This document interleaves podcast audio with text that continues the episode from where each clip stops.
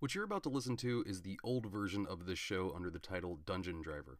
I recorded it in my car, so the audio quality isn't the best. You can start here with these mostly rough episodes, or you can skip ahead to after the first adventure series where difficulty class really starts. Either way, enjoy!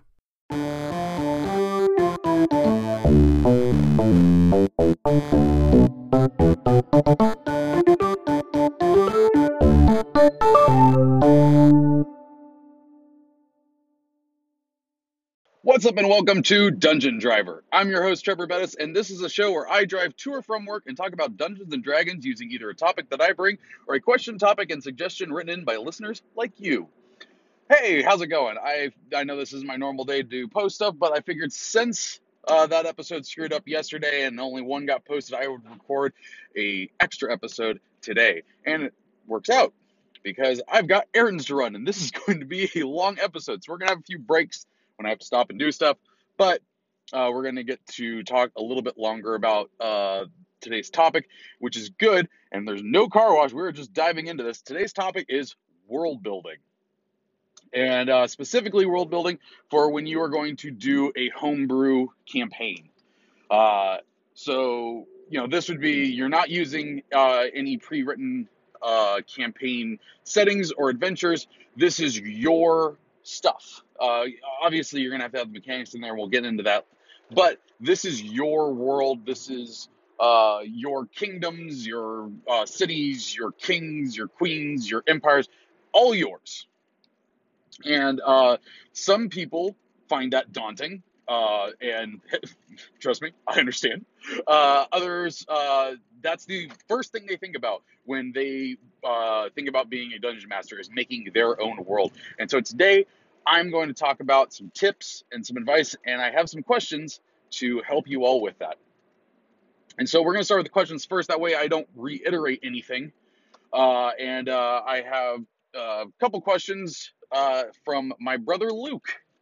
Uh, Luke is going to be uh, doing starting his own game soon, and he is also going to be doing a homebrew one. So this works out perfectly for him and me. Uh, and uh, Luke's first question is: Should I focus on building the starting area first, or build the larger world and uh, from there and create what is that? Create the world and then uh, start the then do the starting area. You know what I mean? So basically, should he start with the starting area or do the bigger world building first. And this unfortunately comes down to what you're most comfortable with. But the way that you can figure out that if you, you're not sure is do you have a good idea of that starting area already? If you already have a good idea of that starting area, start working on it. Just go ahead. You can build out from there. If you don't have a good idea of the starting area, um, maybe start looking at it in a. I'm, I'm going to use this term uh, a couple times during this is the pulled back method or the um, uh, you know grander scale. And when I say you're looking at it pulled back, it's like imagine you're looking at a map and uh, you're getting really close to it. That's when you're doing the starting area. Then as you pull yourself back and you can see more of it, uh, that's what I'm talking about. So you can start with that where you can do more of what the world looks like, and then from there, when you're figuring out what's going on in each area, you can get a better idea of where you want to start your players. If you already have that starting area idea, like you you've read Wheel of Time and you want to uh, have the starting area be uh, something like the Two Rivers, you can do that. But keep in mind uh, that not all of your players might, or it might be that all your players don't want to start there. Uh, that there are some that are like, oh no, I want to come from like an icy village and stuff like that. Um, so you're gonna have to work a little bit with that. You can start with your starting area and then maybe find out from your players where they see their characters coming from, and you can build out those points on the map. Uh, that way, you have something to go with when your players want to start or have been from there. You have some info on it. Um, let's see. Oh yeah. Um, so yeah, that's gonna be all for that one. I had to read over the notes, make sure. I wrote a lot of show notes today. um, so let's see. Uh, his second question is uh, ways to uh, take ideas about the setting and have them in a and have them and form them into something cohesive. So this is mostly a question about organization. Um, you can have your notebook that uh, you keep all your ideas in and you're writing stuff down as you're playing. That's totally fine. I highly recommend some kind of computer document. Um, uh, whether uh, that is on Word or uh, Google Docs or something, have some kind of document that you can save and pull up and organize and reorganize. That's the big thing is reorganize because there's going to be a lot of that when as you come up with more and more things. Um, but organize it in a organize that in a way that you're comfortable with that you find easy to get to and what information you think you need at a moment's notice uh, when you can pull it up. But uh, if I had to uh, give a recommendation on something to help you with that, there is a program called Scrivener. Now, Scrivener is made namely for writers. Uh, it is really good for outlining and uh, writing your book, but it is also a really good place to compile documents uh, in one place. Uh, you can open up uh, in one file, you can have as many documents as you want in it and uh, pull them up just from that one source. And you know, so you can have a file in Scrivener in, in your in your window that is world building, and then you open that folder. Then it has a folder for each one of your uh, locations, and you can in there have a document that has something about it and it just keeps going on and on from there. I use it for my writing, and I've also used it for uh, working on homebrew stuff. So I recommend looking into that. It's not that expensive. I think it's like forty-five dollars, and it is so so nice, and will and I think will help you out a lot. But going back to the notebook thing, even if you're going to use that computer document or Scrivener or whatever, definitely keep a notebook with you while you're playing because you will come up with ideas while you're playing or things will get established while you're playing and you're going to want to be able to write that down real quick uh, and then you can go back later and add it to your document or you know if you're just doing the notebook you got it right there it's perfect uh, so yeah i think uh, organization wise do what feels good for you but i do recommend the computer doc overall. I think that's going to help you the most. With that, uh, we're going to take a quick break. I got to run into one of my errands, and uh, then we'll be right back.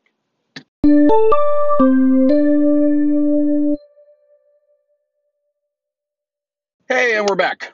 Uh, all right, let's go on to question number three from my brother Luke. Uh, so his next question is general tips for how to present the world to the party during the game, like how to make information about the world known to the players without excessive exposition. So the the the thing is is that I actually feel like you do need a bit of exposition. Um, normally, when I even start off a game in uh, Faerun and in, in the D and D setting, uh, the first game I'm probably giving a little bit of heavy exposition uh, just to set the scene. Uh, like if you listen to the episode I have recorded on here with Jay and Alex, um, I do some pretty heavy exposition at the beginning about Waterdeep, just so they know what's going on with it. But um, and, and this doesn't. Let me rephrase this. In D and D, a lot of players already have an idea of what D and D is like.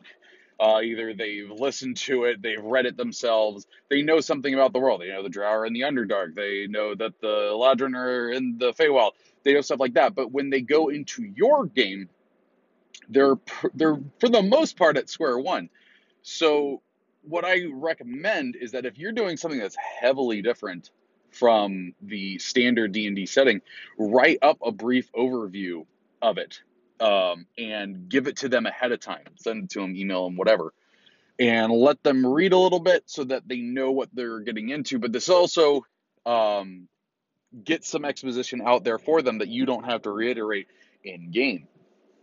However, if you want to go in blind, and this actually works even if you're not going in blind, but a, a fun way to do it mechanically is knowledge checks.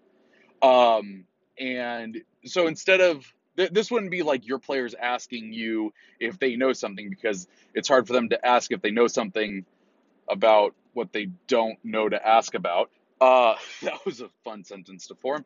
Uh, you can think in your head like, oh well, would they know this? And if you're asking that, you could say, hey, tell you what, give me give me an Arcana check. They roll, they they get high, they get moderately high. Okay, you know this about the world, or you know this about how magic works in this situation, um, and it's a little fun way to have D and D mechanics in there, and but also give out exposition. But because uh, it's it's kind of weird. It's kind of like you're doing it in a third person limited view, like in in a book, where you're not doing the narrator voice. You're telling a player what they know, what their character knows, um, which isn't just you know global knowledge. It's what they are knowing at that moment. So it is then it ends up being character knowledge instead of exposition. So play around with that as you're giving out um, knowledge about the world and stuff like that, but also you can build it into your descriptions of what's around them. If you have um, magic working in some, some kind of crazy way um, in your setting, when they're walking around the street, you can describe things that are using that magic so that they can see it and they're like, oh, how, how does that work? And then you can have their character roll a knowledge check to see if they know, and then you explain it to them. So some stuff like that is is really fun. Giving out the knowledge of your world is probably one of the more exciting parts of doing uh, your own homebrew game because you you you sit there and you think about this for so much, and then you pretty much just get to gush about it uh, when your players are asking you questions. So it, it, it's it's fun for the DM, but it's also fun for the players because they're getting to learn about a new place that they are going to be playing in for hopefully quite a while.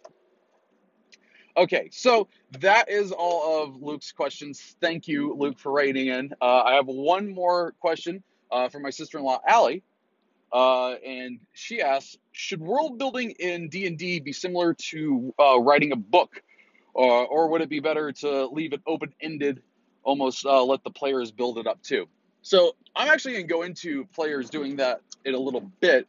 You can you can do that method personally, yes, I do think that you should uh, do uh, world building as if you're world building for a book, uh, because it's kind of the same thing. Because in uh, when you're world building for your game, you and your players are going to be playing around that game. When you're world building for your book, you're playing around in that world. Like that. That's that's what very basis level it, it, writing is just you playing in in a made up world. So this time there's dice involved and friends and being social. That's good. Uh, so yes, totally. That's why I recommended Scrivener earlier because um, it is very much the same when it comes to world building for a book and D and D. Um, doing it the player method is a little more open ended, and uh, I'm, I'm going to talk about that in my advice section, which is a segue into my advice section. But thank you, Allie, for writing in. Um, so there is a lot, there, there's a list of advice that I've got down here. Uh, then, uh, and but let's talk about that uh, that player driven one. So that is another option to do for um, for world building. You can can go to the table with very little information.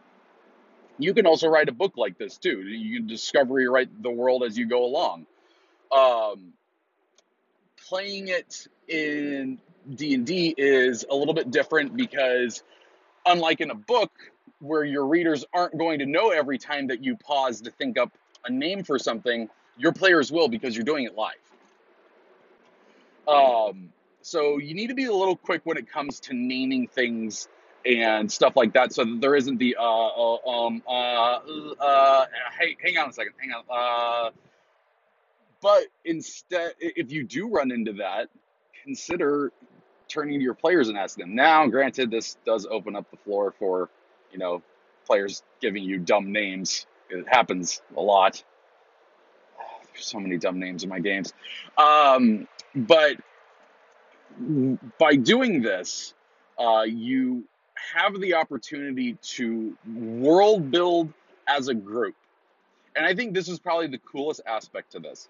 And it can start all the way in character creation with a session zero. You all could sit down at a table, you have an idea of your starting area. Um, and as your players are making their characters, ask them, how do you see this character's, uh, uh, like, where do you see where they lived? Where do you see who they grew up with? And what are the cultural things that they grew up with? And so you got your notebook, and you're taking notes of all this, but as your players are telling you this, you are your world building live. And that stuff that they're coming up with is now canon.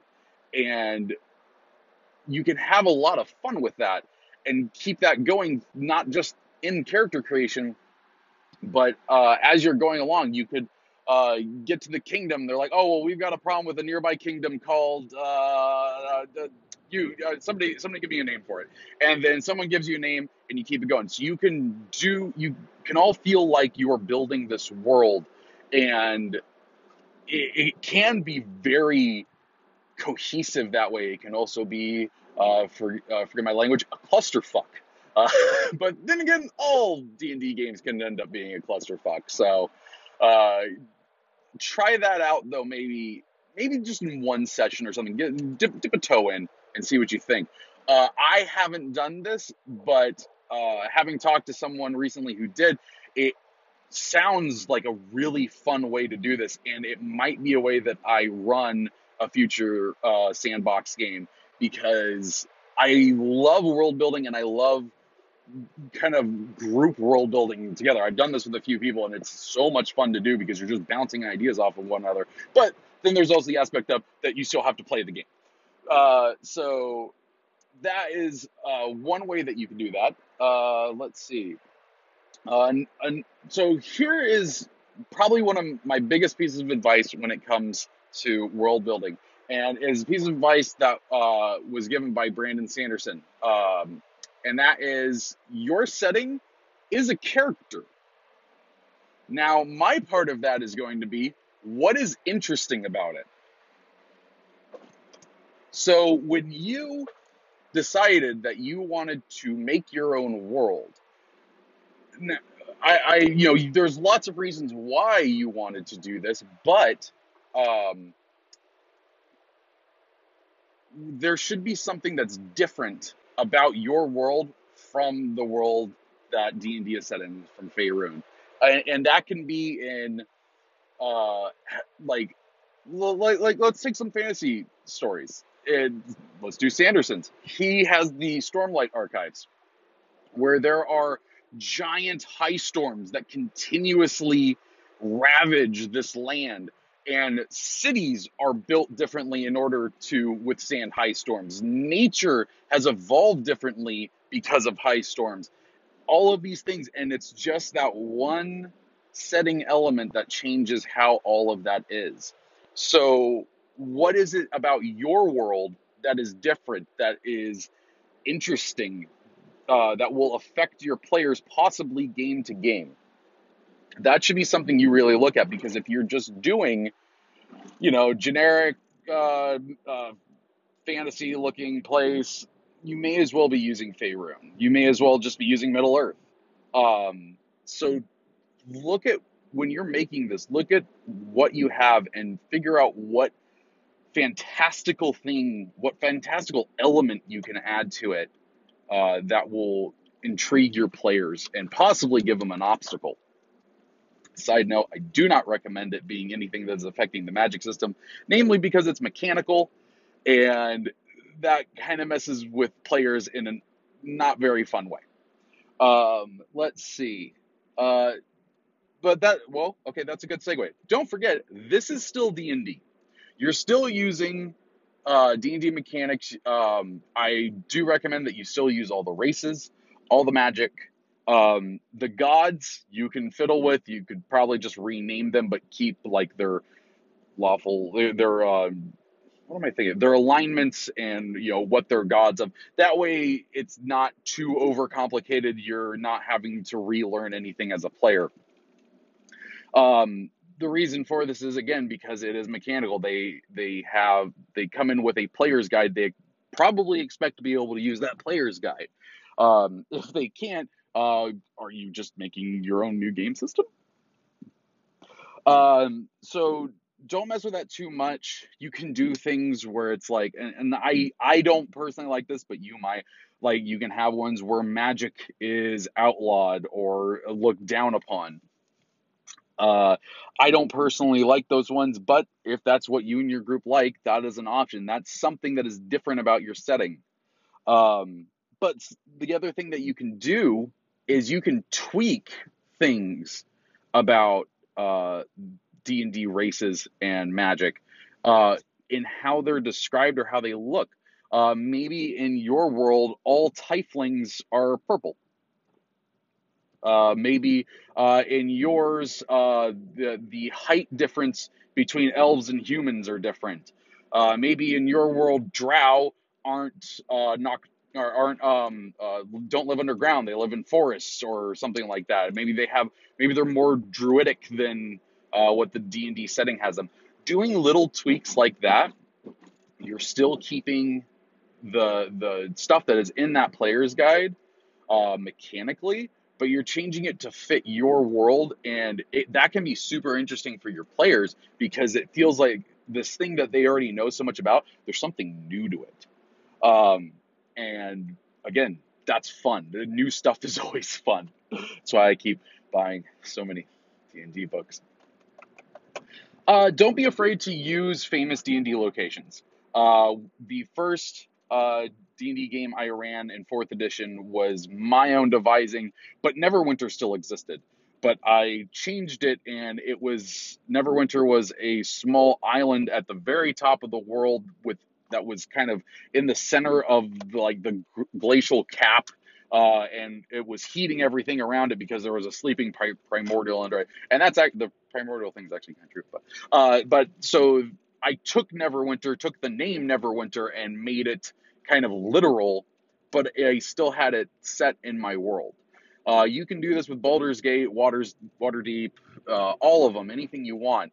Um, don't be afraid of doing that because these settings are meant for you to play in. So even if you take them and uh, you know snap them into yours, that's totally fine. Wizards of the Coast wants you to do that probably. So don't uh, don't be afraid to do that. Don't look at Dragon Heist and be like, oh, I want to run that, but I want to run in my world. You can just throw Waterdeep in there, whatever. Doesn't matter. You don't even have to use everything that's in it. Do what you want. Why am I even giving advice? Just do what you want. Uh, let's see. Uh, uh, so I did talk about uh, making stuff up on the fly. De- if you do, definitely have that notebook next to you, and uh, the letting players make things during character creation. Man, oh, I, I, oh, oh, okay. One last one. Um, now, you might not be artsy in any way. Uh, you might be like me, who uh, can hardly draw a stick figure right, uh, but can describe one really well. I I can't tell you how much I recommend trying out drawing maps. Uh, I I started doing this uh, when I write uh, when I started writing fantasy novels, and um, it, it, I got pretty good at it, namely because it doesn't really require you to draw straight lines, and that's great because that's that's not me. Uh, and you look up a few videos and you can learn some really important things about how coastlines form, uh, about how uh, uh, mountain ranges work, and lakes, rivers. And this is really going to help you come up with your world. And especially if you sit down and draw it and you can see your world, there's going to be you're you're going to be able to visualize what's happening in it uh, as you're world building that much easier. This has helped me out several times. I, I drew a map for uh, one setting, and I swear uh, outlining like took off from there at an exponential rate because I knew where everything was in relation to each other. And that's probably the most important thing. If you've got the good kingdom and you've got the bad kingdom, you can say that, but where are they in relation to each other?